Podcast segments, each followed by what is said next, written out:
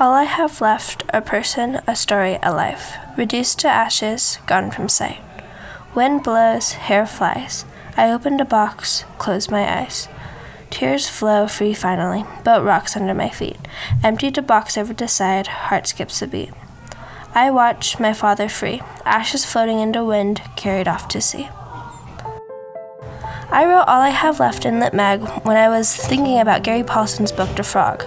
It was about how this one boy was this one boy was given his boat by his uncle, who was dying from cancer.